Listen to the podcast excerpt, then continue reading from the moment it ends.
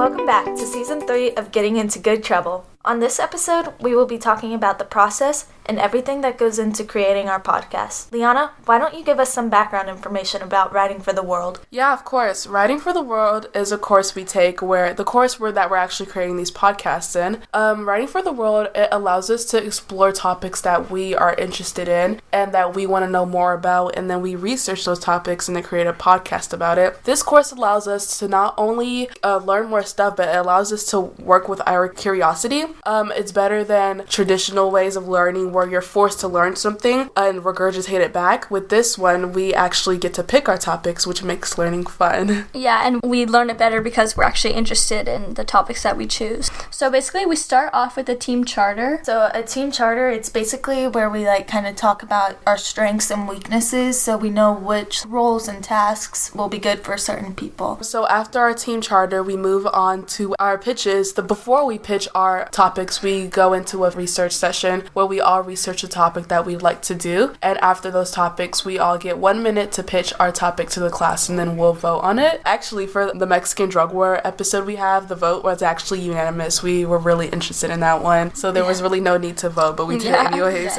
And Yeah. then after that, we assign leads. We assign a process lead and a product lead. And a process lead is basically there, that person's there to help you through the process and they make sure everybody's on track with the work they need to do that day or the the next day or what they have done. And the product lead is there to help make sure that the final product is our best work. Yeah, after we assign leads, we create our backlog. Our backlog is just like a list of all of the tasks and assignments we have to do. It has like not like yet started, uh, next steps, in progress, and completed. And we use it to organize all our work. And we have like a stand up meeting in the beginning of each class where we go over it and see like what we need to work on that day and talk about what we did the day before. After we create our backlog, we go into a QFT session.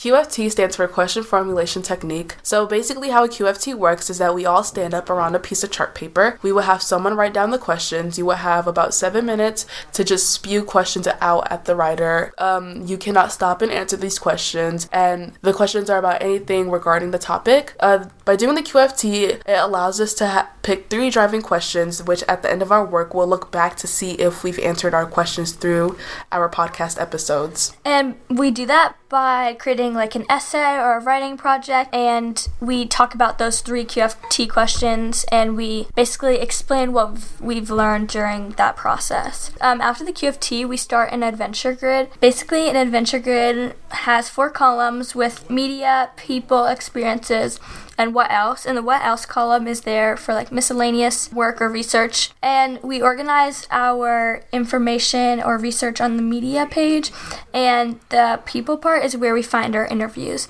And basically, So like um, after we do like all of our interviews, I mean all of our research, we find our interview. And finding interviews for us was mm. actually pretty easy because Yeah. all of the topics we did, we had a connection with someone who was like sort of right in mm. involved with the protester crisis, which Yeah. was really good for our podcast. yeah, it was very like easy. Like we didn't have to go through a long Yeah. step for that. The importance of these interviews is that it gave our podcast a sense of authenticity.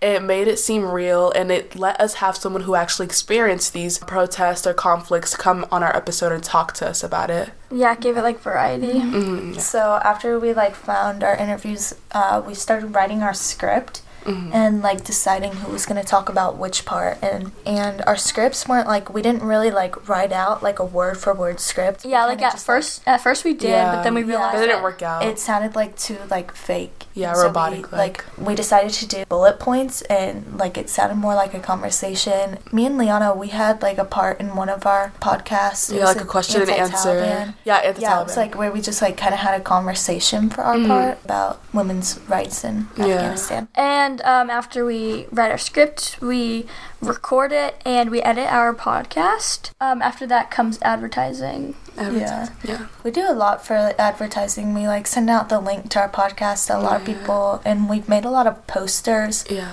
We've had like help from like our graphic design teacher, and we've just like kind of used a lot of different formats to like help get listens and mm-hmm. stuff. Mm-hmm. Yeah, we used a QR code actually. We Yeah. and one thing y'all did is y'all walked around to like the middle school Yeah. with your poster and it was like got us Just kind of like. Yeah. listen to our podcast. yeah, yeah. So that was kind of fun. Yeah. yeah. And like for the Mexican Drug Wars podcast, like we actually like made a poster that's just said like drugs really big on it, and then like curious, like listen to our podcast. Yeah. Just kind of try to hook people, you know. Um, and then finally, after we do, after our podcast is up, we write a case study, like explaining the work that we did, and an essay, like we explained before, like explaining those three QFT questions and showing what information we retained and learned. Yeah, the Yeah, case if study you- the case study allowed us to like um, go over what we learned from this, making sure that we did learn stuff from it. And it was it's something that we can use to track our learning and we can look at our old um, case studies and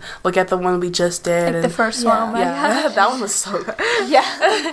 Yeah, but um, it helps to track our process basically. Yeah, and it also like helps us know why the work we do is important. Like we write about how the work and like stuff that we've produced has affected other.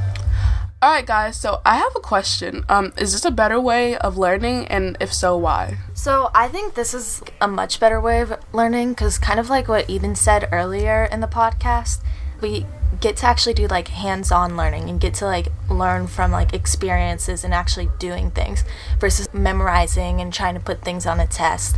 When we get to go out and interview people, we get to use real world skills and it's like just a much better way than just trying to memorize things for an exam. Yeah, and that's going to help us a lot more in the future when we're working with other businesses and companies, being able to learn how to email other people and professionals. And it gives us better insight, really, as students, because we get the real information as well. So, Mm, yeah. Like um, she said, uh, we learn how to write emails.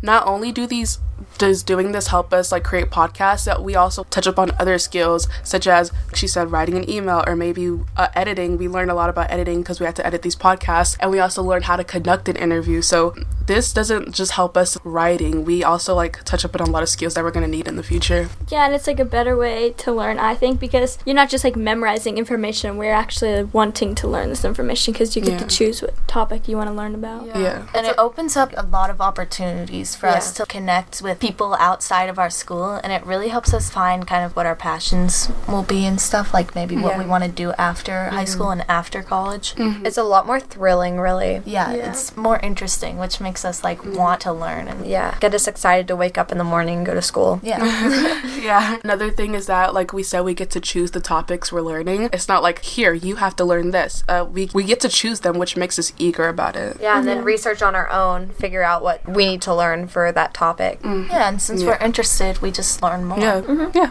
Thank you so much for listening to our Process podcast. I'm Eden. I'm AC. I'm Liana. If you're interested in listening to any more, ask your smart speaker to play the Getting Into Good Trouble podcast. Bye.